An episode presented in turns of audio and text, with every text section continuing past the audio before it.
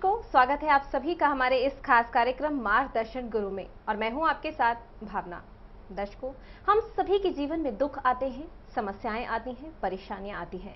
अब ये हम पर निर्भर करता है कि हम उन दुख, परेशानियों और समस्याओं को किस नज़रिए से देखते हैं। या तो हम पहले से भी ज़्यादा सकारात्मक सोच को अपनाते हैं, या हम पहले से भी ज़्यादा टूट जाते हैं, बिखर जाते हैं। उन टूटे हुए लोगों को हम हम इस कार्यक्रम के माध्यम से सहारा देते हैं। यदि आपकी भी कोई समस्या है आपकी भी कोई परेशानी है तो बिना देर किए हुए आप अपने टीवी स्क्रीन पर फ्लैश हो रहे नंबरों पर कॉल कर सकते हैं और अपनी समस्या का समाधान प्राप्त कर सकते हैं। आप सभी की समस्याओं को सुलझाने के लिए हमारे साथ स्टूडियो में मौजूद हैं जाने माने आचार्य राकेश कृष्ण जी महाराज। आइए स्वागत करते हैं। आचार्य जी बहुत बहुत स्वागत है आपका। दर्शकों, यदि आप भी अपने जीवन में संपन्नता चाहते हैं, खुशियाँ चाहते हैं तो बिना देर किए हुए आप श्री कृपा समागम का हिस्सा बनिए। आपके जीवन में खुशियाँ निश्चित तौर पर आएँगी। आज हम बात करेंगे सावन मास को लेकर। आचार्य जी, सावन का महीना है इसी के बारे में आपसे जानना चाहूँगी कि क्या है सावन की महत्वता और क्यों ये सावन का महीना पूरे साल में हम सावन का महीने में शिव जी की पूजा करते हैं तो क्या। महत्वता है सावन की? जी पहले तो जितने भी लोग हमें देख पाते हैं सुन पाते हैं उन सभी को सावन महीना शुरुआत आज पहला सोमवार है। भगवान शिव की कृपा आप सब पे ऐसी ही बनी रहे और आप जीवन में ऐसी मंगलमय कामना के साथ अपने जीवन को एक पग और आगे की तरफ़ अग्रसर हों। ऐसी मेरी शुभकामना आप सबके साथ है। पहली बात तो ये बंधुओं कि सावन मास आखिर है क्या? क्योंकि हमारे सनातन धर्म में, हमारे हिंदू धर्म में हर महीने का अपना अलग अलग महत्व है। हर महीने का अपना जीवन की, जीने की अलग अलग पद्धति है। ये श्रावण मास भी हमारा उसी एक पद्धति का हिस्सा है। सावन मास को अगर आप साइंस की नज़र से देखें, विज्ञान की नज़र से देखें तो एक ऐसा महीना है जो प्रकृति के साथ जुड़ा हुआ व्यक्ति को महसूस कराता है। यानी कि हर तरफ़, जहाँ भी आपकी नज़रें जाएँगी, हर तरफ़ आपको हरियाली नज़र मिलती है। हर तरफ़ वातावरण हरियाली की तरफ़ आपको दिखाई देता है। ये श्रावण मास जीवन में, ऐसे ही हमारे जीवन में हरा भरा जीवन प्रतीत करता है। इसलिए श्रावण मास का विशेष महत्व है हमारे सनातन धर्म में, क्योंकि श्रावण महीने में जिस तरह से प्राकृत अपनी चरम सीमा पर होती है, ऐसे मनुष्य भी अपने चरम सीमा पर पहुँच सकता है। जैसे कि प्राकृत अपने जीवन की परम आनंद की स्थिति में पहुँच जाती है। वैसे ही व्यक्ति भी परम आनंद की स्थिति में पहुँच सकता है। ये इतना कल्याणकारी मह- महीना है। और इस महीने को पूरा महीना हम आपके साथ जुड़े रहेंगे और इस प्रोग्राम के साथ आप भी जुड़े रहे ताकि हर एक चीज़ों को आप गौर से सुने और उसको जीवन में आप प्रयोग करें ताकि जैसे प्राकृत आपके जीवन में इतनी खुशहाली लेकर आती है, वैसे ये महीना भी आपके जीवन में वो खुशहाली लेकर आए जिससे अभी तक आप वंचित हैं। आखिर ये श्रावण मास का विशेष महत्व क्यों होता है? हमारे वैदिक और सनातन धर्म में। पहला महत्व तो यह है कि दिन से प्राकृत अपनी परम आनंद की तरफ़ बढ़ती है। यानी कि अगर आप किसानों की दृष्टि से देखें तो इसी महीने में फ़सल की रोपाई होती है और आगे जाकर फ़सल पकता है और फिर उसके घर में एक नया जीवन शुरू होता है।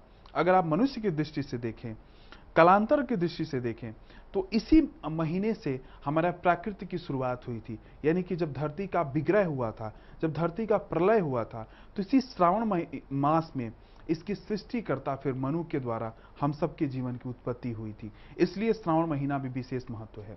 और इस श्रावण महीने में विशेष शिव की पूजा क्यों की जाती है? इसके पीछे भी एक पौराणिक और एक आध्यात्मिक महत्व भी है। जी आचार्य जी इसके बारे में हम विस्तार से जानेंगे कि क्या पौराणिक कथा है क्या क्यों शिवजी जी की पूजा इस महीने में की जाती है लेकिन फ़िलहाल हमारे साथ चित्रा जी जुड़ चुकी हैं। चित्रा जी बहुत बहुत स्वागत है आपका। हाँ जी नमस्कार। जी नमस्कार। जी अपनी समस्या बताइए। हाँ जी मैं मेरे हस्बैंड के बारे में जानना चाहती हूँ। जी उनका नाम बताइए। हाँ नटवर सिंह नाम है। जी। क्या जानना चाहती हैं आप? हाँ, सर एक्चुअली इनका अभी जो जॉब कर रहे हैं मुंबई में तो अभी थोड़ी प्रॉब्लम चल रही है। जी। क्या प्रॉब्लम क्या चल रही है उनकी? थोड़ा ठीक नहीं चल रहा सर ये दिक्कत आ रही तो मैं पूछना चाह रही थी कि क्या वजह है किस कभी उनकी कुंडली उंडली बनवाई है आपने? नहीं कुंडली जो बनती है वो बनी हुई है वैसे मैंने और कुछ कहीं मतलब कोई तो कभी किसी ज्योतिषी से आपने दिखाया है कोई परामर्श लिया है आपने? नहीं ऐसे उपाय वगैरह तो कुछ कभी नहीं बताए बस ये जॉब के लिए जब भी कोई कुंडली एक दो बार कहीं दिखाई तो यूँ बस वो कि भाई कुछ अभी टाइम सही नहीं है आप अभी ज्वाइन करो अभी मत करो। ये ज़रूर बोला ऐसा बाकी और कुछ नहीं किया। मतलब हमेशा वो ही बोलते हैं कि टाइम सही नहीं है। नहीं हमेशा नहीं जैसे कि भाई अभी आपका टाइम ठीक नहीं है अभी आप चेंज मत लो चेंज के लिए जब ये पूछते थे तो बाकी और ऐसा कुछ नहीं किया। देखिए सबसे बड़ी बात क्या है कि जीवन में व्यक्ति का कभी टाइम खराब नहीं होता और कभी टाइम अच्छा नहीं होता। बस आपकी सोच अच्छी और खराब होती है। जिस दिन से आपने मन में सोच लिया कि नहीं, मेरा टाइम खराब चल रहा है, उसी दिन आपके जीवन में जो प्रभाव जीवन का जुड़ा होता है, वो खत्म होना शुरू हो जाता है। और व्यक्ति नाना प्रकार के फिर उपाय और ढोंग और पाखंड के चक्रों में फंस जाता है। अगर आपके जीवन में भी ऐसी दिक्कतें आ रही हैं कि जॉब से रिलेटेड आपको समस्या है, नौकरी से रिलेटेड समस्या है तो सावन का मास है, आप शिवलिंग पर जाकर जल को तो ज़रूर चढ़ाइए, लेकिन दूध ना मात्र का चढ़ाइए शिवलिंग पर, कभी भी दूध का बर्बादी ना करें। क्योंकि दूध का बर्बादी करेंगे तो जीवन में आपको उसका घोतक लगता ही लगता है। कई लोगों को ये बात पता नहीं है, श्रवण महीना है, इसलिए हम इसके ऊपर चर्चा बहुत विस्तार से करेंगे कि क्यों शिव को दूध सिर्फ़ ना मात्र का चढ़ाया जाता है क्यों ना पूरी तरह से शिवलिंग के ऊपर दूध चढ़ाया जाता है? इसके पीछे भी वैज्ञानिक कारण है और आध्यात्मिक कारण है। तो इससे बिल्कुल बच के रहें सचेत रहें भगवान की पूजा करें आपके भगवान जीवन में कल्याण करें ये आपकी जीवन की प्रार्थना ज़रूर रहनी चाहिए। लेकिन उससे जीवन में व्यक्ति को परेशानी ना हो हमेशा इसका ध्यान रहे और इससे हमेशा सतर्क रहे। जी आचार्य जी अगले कॉलर हमारे साथ जुड़ चुके हैं। किरण जी हैं जलंधर से। किरण जी बहुत बहुत स्वागत है आपका। हाँ जी नमस्कार मैम। जी अपनी समस्या बताइए। हाँ जी मेरे मेरे बेटे के बारे में पूछना। जी अपने बेटे का नाम बताइए। हाँ जी रितेश। क्या समस्या है? हाँ जी वो उसका विदेश जाना चाहता है उसका कहीं भी काम नहीं बन रहा सर। बहुत बहुत। परेशान है मेरा लड़का। तो आपने कभी पंडितों से दिखाया उसकी कुंडली उंडली? दिखाते तो हैं कई अभी तो काफ़ी देर हो गई वैसा नहीं दिखाया। नहीं कितने घर पे अभी कितने ज्योतिषियों से दिखाया होगा आपने कुंडली? दो तीन जगहों का दिखाया है। और अभी तक फिर भी उसका काम नहीं बन रहा है? नहीं सर बन नहीं रहा। ठीक ठीक। देखिए पहली बात तो यही कि मैं इसलिए बार बार लोगों से पूछता हूँ कि आप कितने ज्योतिषियों के पास गए क्योंकि कई ज्योतिषियों का हमारे पास ये कंप्लेन होता है कि आप कैसे कह सकते हैं कि शनि मंगल मेरे जीवन में प्रभाव नहीं डाल सकता? कैसे आप कह सकते हैं कि ग्रहों का जीवन में प्रभाव नहीं है? मैं उन लोगों के लिए दिखाना चाहता हूँ कि आप ही मेरे कोई लोग नहीं है ये वही लोग हैं जो समाज से आते हैं, जो हमारे बीच से आते हैं। ये उन्हीं लोगों का तर्क है कि मैंने कई कई जगह पर उपाय किए कई कई जगह पर जाकर मैंने कुंडलियाँ बनवाई और मेरे जीवन में चमत्कार नहीं हो रहा। ये प्रोग्राम भी उन्हीं लोगों को लिए हम लोगों ने बनाया कि भैया, अगर आपने थक गए हो सारे उपाय करके तो एक बार समागम का हिस्सा बनिए आप देखिए आप जीवन में कैसे चमत्कार होता है। क्यों होता है चमत्कार? क्योंकि जब विज्ञान और अध्यात्म जब एक साथ मिलता है तो चमत्कार होता है। आप बार बार ढोंग पाखंड उपाय करते रहेंगे उससे जीवन में आपको प्रभाव दिखेगा नहीं। इसलिए पहले विज्ञान को समझो फिर अध्यात्म को समझो तब जीवन में आपको कड़ी जुड़ेगी। जी आचार्य जी यहाँ बात कर रहे थे शिव को लेकर कि क्यों शिव भगवान की आराधना की जाती है सावन मास में? तो हम्म। जानना चाहूँगी कि क्या है उसके पीछे विस्तार से उसकी कथा जानना चाहेंगे? देखिए ये बहुत ये पौराणिक कथा है। शिव पुराण और मत्स्य पुराण में बहुत अलौकिक ये विस्तृत चर्चा की गई है कि आखिर श्रावण महीने को शिव से क्यों जोड़ा जाता है? देखिए, बारह महीने हमारे जीवन में होता है। पहले बात आप समझ लीजिए, सात हमारे जीवन में दिन होते हैं और ऐसे ही हमारे जीवन में नक्षत्रों की श्रेणी है। ये जो बारह महीना है, ये बारह महीना किसी ना किसी आराध्य के लिए समर्पित है। विष्णु के लिए अलग महीना समर्पित है कृष्ण के लिए अलग महीना समर्पित है, राम के लिए अलग महीना समर्पित है, ब्रह्मा के लिए अलग महीना समर्पित है। वैसे ही शिव के लिए श्रावण महीने को क्यों चुना गया है? एक बार जब यह सृष्टि का निर्माण हो रहा था तो ब्रह्मा ने और विष्णु ने ये प्रश्न किया कि जगत के सृष्टिकर्ता और संहार करता और जगत के पालन करता ये तीनों की जीवन में अपनी अपनी महत्व है तीनों के अलग अलग जीवन का पौराणिक कथा है। आखिर शिव को कौन सा महीना दिया जाए, जहाँ पर प्राणी के जीवन में कल्याण हो, जगत के जीवन में कल्याण हो और समाज के जीवन में कल्याण हो। तो बारहों महीने के जब पद्धति को देखी गई तो उसमें से श्रावण मास को ऐसा चुना गया, क्योंकि श्रावण मास जो पड़ता है, वो अषाढ़ के बाद पड़ता है। यानी कि इसके पहले का जो महीना होता है, वो सूखा का महीना होता है, गर्मी का महीना होता है। इससे पहले जीवन में हमेशा व्यक्ति की तमाम कठिनाइयाँ होती हैं तो उससे उसको जोड़ा गया। कि जब व्यक्ति के जीवन में तमाम कठिनाइयाँ आ जाए तो ये श्रावण महीने में वो व्यक्ति के जीवन में हरियाली आ सकती है, यानी कि व्यक्ति के जीवन में आनंद आ सकती है। तो आनंद कौन प्राप्त करता है? हमारे सृष्टि के आनंद कौन देता है? वो है शिव।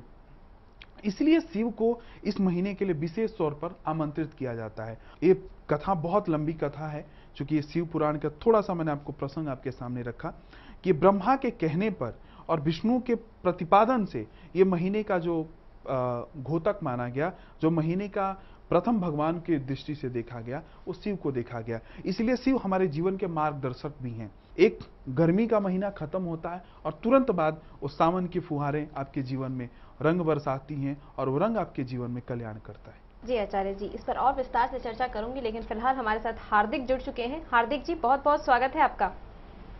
मैडम जी जी प्रणाम जी प्रणाम। समस्या बताइए अपनी।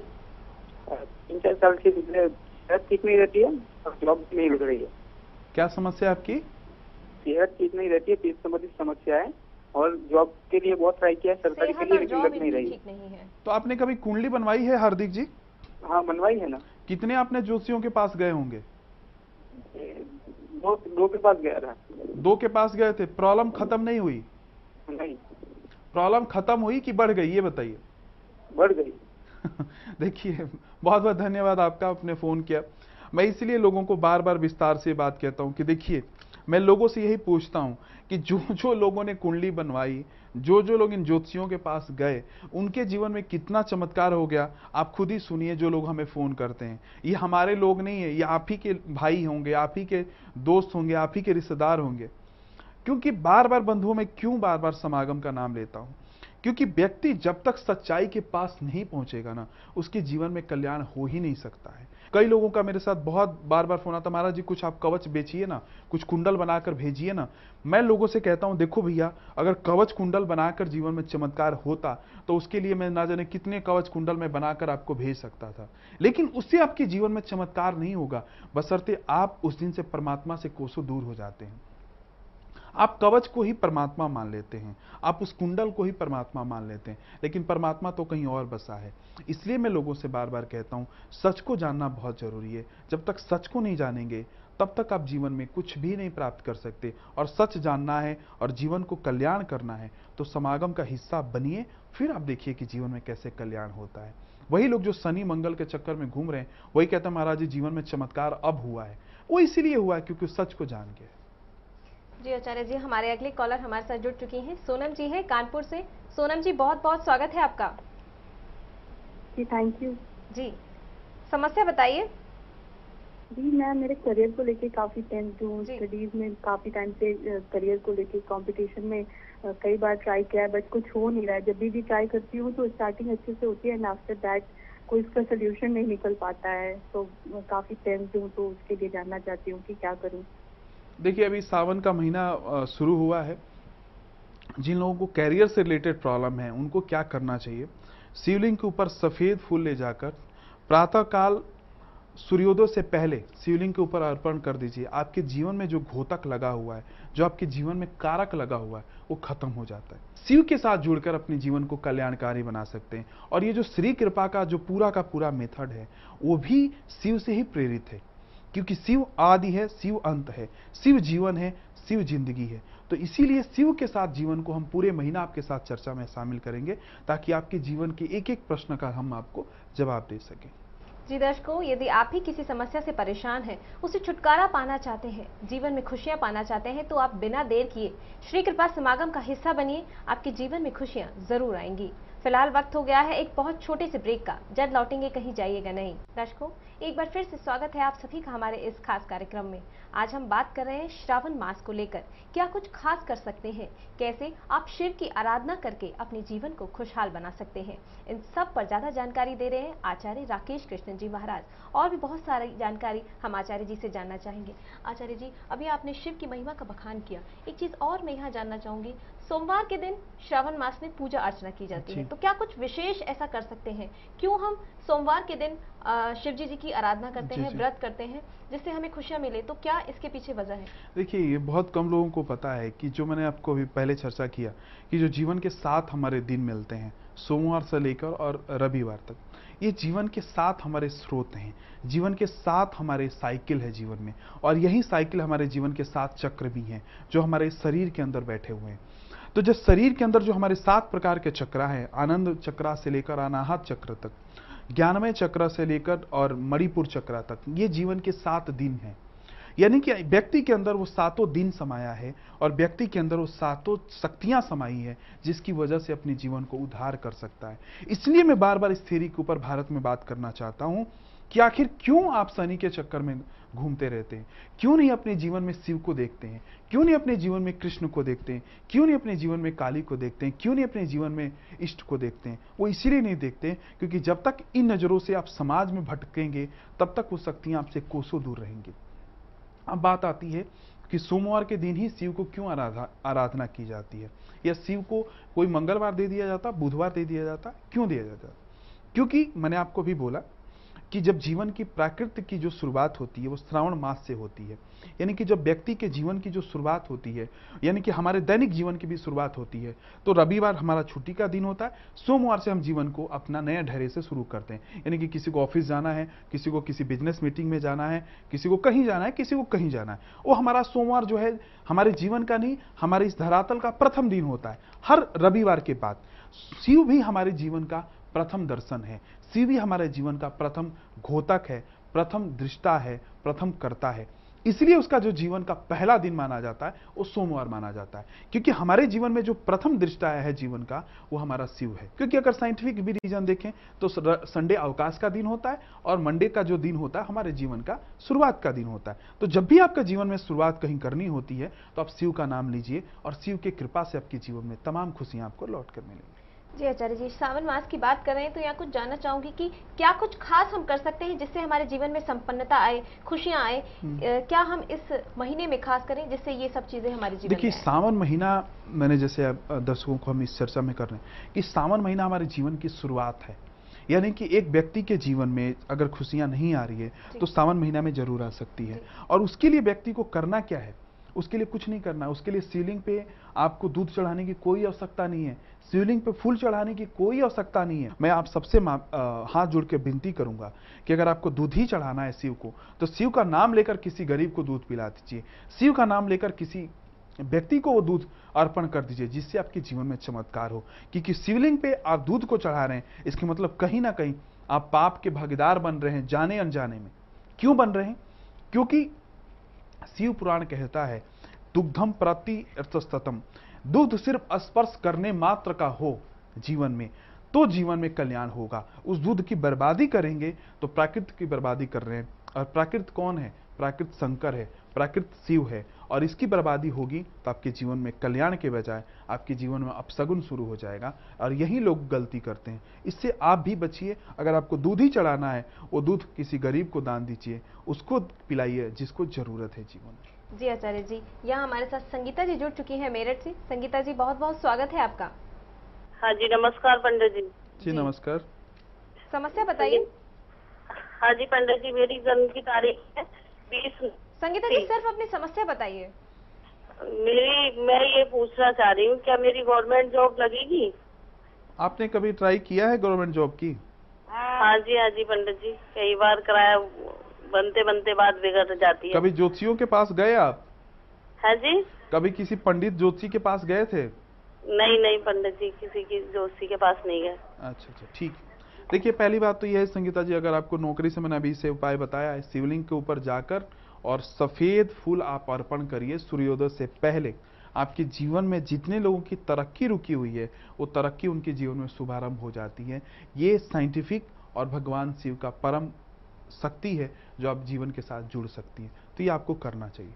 जी आचार्य जी सावन का मास जब आता है तो बहुत सी ज्योतिष जो हैं लोगों को भ्रमित करते हैं कि काल सर्प की आप पूजा कराइए इस महीने में आपको लाभ मिलेगा। आपका काल सर्प जो है वो इस महीने के दौरान आप दूर कर सकते हैं। तो क्या कुछ इसके पीछे सत्यता है? इसके बारे में मैं आपसे जानना नहीं देखिए सत्यता तो वो खैर वही ज्योतिषी और वही पंडित ही बता सकते हैं। कि उन्होंने कैसे इस बात को प्रमाणित करते हैं। मुझे तो समझ आज तक नहीं आया है कि कालसर दोष के लोगों क्यों इतनी बड़ी बड़ी हवा और डर बनाकर हमारे मन में बैठा दिए जबकि कालसर दोष कोई ऐसा पौराणिक कथा ही नहीं है जिसमें कालसर दोष की ज़िक्र आया हो। ये तो एक अंधविश्वास पाखंड की बोल वाला भारत में जिस तरह से जन्म ले चुकी है, उसके लिए ना जाने आप तो पता नहीं क्या क्या दोष बना देते हैं लोग। गणमूल दोष से लेकर और ब्रह्म दोष तक, गुरु दोष तक बना देते हैं। कालसर्प दोष का ग्रह दोष का पता नहीं गड़मूल दोष का गुरु दोष का वो तमाम दोष कैसे पल भर में दूर हो सकता है? क्योंकि वो दोष दरअसल कुछ होता ही नहीं है। सिर्फ़ आपने उसको एक मन में भय बैठा दिया और एक मन में आपने पाखंड बैठा दिया। और उसका नतीजा ये हो रहा है कि जीवन में व्यक्ति प्रगति करने के बजाय वो जीवन में दिन पर दिन नीचे गिरता जा रहा है। जी हमारे अगले कॉलर हमारे साथ जुड़ चुके हैं। आपका बहुत बहुत स्वागत है। नमस्कार गुरु जी जी अपना नाम बताइए। सुमन बोल रही हूँ जी दिल्ली से। जी। जी गुरुजी वो हम मेरे ससुर के तीन बेटे हैं हमारा फैसला नहीं हो रहा है कैसे भी हमारा सुलझ आपस में कर नहीं पा रहे कोर्ट का फैसला नहीं हो पा रहा है। वो जो ससुर जी की संपत्ति है वो आपस में ठीक से बट नहीं दे तीनों भाइयों में। जी। तो कभी आप किसी ज्योतिषी के पास गए बहन जी? जी इस बार मैं पूछने के लिए कभी नहीं गई हूँ? ये जो बंटवाने के बारे में मैं किसी से पूछने के लिए कहीं नहीं गई हूँ। अच्छा अच्छा अच्छा अच्छा, ठीक है। देखिए ऐसा है कि अगर कोर्ट का केस चल रहा है पहली बात तो ये है कि वो देखना पड़ेगा कि आपके जीवन में जो कोर्ट केस चल रहा है वो आपके फेवरेबल का है कि नहीं है। कहीं ऐसा तो नहीं है कि आप दूसरे का धन अपने हड़- हड़पना चाहते हैं या अपने को अर्जन करना चाहते हैं पहले तो ये देखना पड़ता है। अगर आपकी चीज़ सही आपकी है आपको बिल्कुल मिलेगी, उसके लिए आप समागम का एक बार हिस्सा ज़रूर बनिए और फिर देखिए कि जो कोर्ट दस दस साल तक आपके फैसले को लटका कर चल रहा है वो अचानक ही आपके जीवन में फेवर हो जाता है। लेकिन उसके लिए शर्त ये है कि वो आपकी चीज़ होनी चाहिए। ऐसा नहीं कि किसी दूसरे की प्रॉपर्टी अपने ऊपर हथियाना चाहते हो। तब आपके जीवन में चमत्कार नहीं मिलेगा और आप समागम में बिल्कुल ना आए, अगर ऐसे सोच आपके जीवन में है तो। अगर आपकी प्रॉपर्टी आपकी अपनी है और चाहते हैं कि वो चीज़ें मेरे को मिले, उसके लिए आप समागम का हिस्सा बनिए और देखिए आपके जीवन में कैसे चमत्कार होता है। जी आचार्य जी बहुत सारे कॉलर जो हैं लगातार विवाह को लेके परेशान रहते हैं हम्म। सुयोग्य वर नहीं मिल पाता है ठीक टाइम पे शादी नहीं हो पाती है तो हम्म। उसके लिए भी कहा जाता है कि सुयोग्य वर की प्राप्ति के लिए हमें सोमवार का व्रत करना चाहिए सावन में तो हम्म। उसके पीछे क्या वजह है और कैसे हम उसको करें जिससे कि ये सुयोग्य वर जी, की प्राप्ति हो। देखिए ये एक प्रश्न जो मैंने अभी हम पीछे कह रहे थे कि जीवन की जो शुरुआत होती है वो हमारा सोमवार से होता है। तो वैसे ही एक बर वधु की भी शुरुआत उसके जीवन में एक सुजोग बर से होती है या सुजोग वधु से होती है। इसलिए लोग बार बार कहते हैं कि सोमवार के व्रत को धारण करो यानी कि सोमवार के व्रत को रखो। किस लिए रखो? क्योंकि वो जीवन का शुरुआत का दिन है। जैसे व्यक्ति की शुरुआत सोमवार से होती है वैसे एक अ, दंपति की भी शुरुआत एक सुजोग बर एक सुजोग बधु से होती है। उसलिए इसलिए बार बार कहा जाता है कि सोमवार का दिन रखो उस दिन भगवान शिव को प्रसन्न करो और आपके जीवन में एक बर और बधु की तलाश जो है वो खत्म हो जाएगी। वो इसलिए खत्म हो जाएगी क्योंकि वो सोमवार दिन जो है आपके जीवन की शुरुआत का दिन है। और जब व्यक्ति जिस दिन शुरुआत करता है उसी दिन अपने जीवन को उस अपने जीवन में नया नया प्रयोग करना शुरू करता है। इसलिए सोमवार जो है वो शिव का दिन है क्योंकि शिव जो है वो शुरुआत है आपका। शिव आपका मार्गदर्शक है शिव आपका कृपा है शिव ही आपका आदि है और शिव ही आपके जीवन का चलाने वाला है। आचार्य जी यहाँ एक चीज़ और जानना चाहूँगी कैसे हम अपना वैवाहिक जीवन खुशहाल बना सकते हैं? कैसे हम शिव की पूजा करें। जिससे हमारे जीवन में खुशियाँ आए? देखिए जिन भी लोगों को अगर दाम्पत्य जीवन में समस्या है और उन लोगों को खासकर सावन महीने में एक मैं छोटा सा आपको मूल मंत्र देता हूँ, जो आप प्रयोग कर सकते हैं। और देखिए उसके जीवन में आपको क्या बेहतर परिणाम आ सकता है। आप सिंदूर ले लीजिए। सिंदूर ले जाकर शिवलिंग पर ना चढ़ाकर, जो शिवलिंग के बने हुए चौकट हैं, जहाँ से आप शिव के मंदिर में प्रवेश करते हैं, वहाँ पर वो सिंदूर को लगाइए। कोई भी लगा सकता है, चाहे वो बधू लगा सकती है, बर लगा सकता है पति पत्नी में से कोई भी जाकर उसको लगा सकता है। और उसके साथ में आपको करना क्या है? एक सफ़ेद फूल वहाँ पर रख देना है। आप देखिए आपके जीवन में कैसे चमत्कार आता है। हाँ शिवलिंग में नहीं रखना। शिवलिंग में जहाँ प्रवेश करते हैं, उसके चौकट पे रखना है। फिर आप देखिए आपके जीवन में कैसे चमत्कार होता है और वो चमत्कार आप खुद महसूस करेंगे और वो दूसरों को भी बताइए। जी दर्शकों, यदि आप भी किसी समस्या से परेशान हैं, अपने जीवन में खुशियाँ चाहते हैं, अपने किसी सगे संबंधी के प्यार को पाना चाहते हैं तो बिल्कुल भी देर मत कीजिए। आप श्री कृपा समागम का हिस्सा बनिए, आपके जीवन में खुशियाँ निश्चित तौर पर आएँगी। यदि किसी कारणवश आप समागम का हिस्सा नहीं बन पाते हैं तो आप श्री कृपा धरोहर अपने घर पर मंगवा सकते हैं और चमत्कार को साक्षात रूप में देख सकते हैं। फ़िलहाल आज के लिए बस इतना ही, फिर हाजिर होंगे किसी नए विषय के साथ। तब तक के लिए दीजिए इजाज़त, नमस्कार।